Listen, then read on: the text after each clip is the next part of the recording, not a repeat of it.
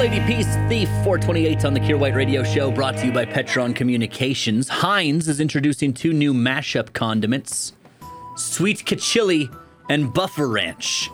Sweet Kachili is going to be a blend of ketchup and spicy Thai flavored sweet chili sauce. Buffaranch is buffalo sauce and ranch dressing. They're like, we did it. We combined these flavors now in one easily accessible squeeze bottle. I don't like this. And it's not even that I don't like the concept of the flavors, not at all. I don't like that they're ruining the mystique of many a home chef's secret sauce. Right? Take, for example, my friend Pat. One of the things my friend Pat makes that I am a big fan of is barbecued sweet potatoes, and he makes a dip that accompanies it.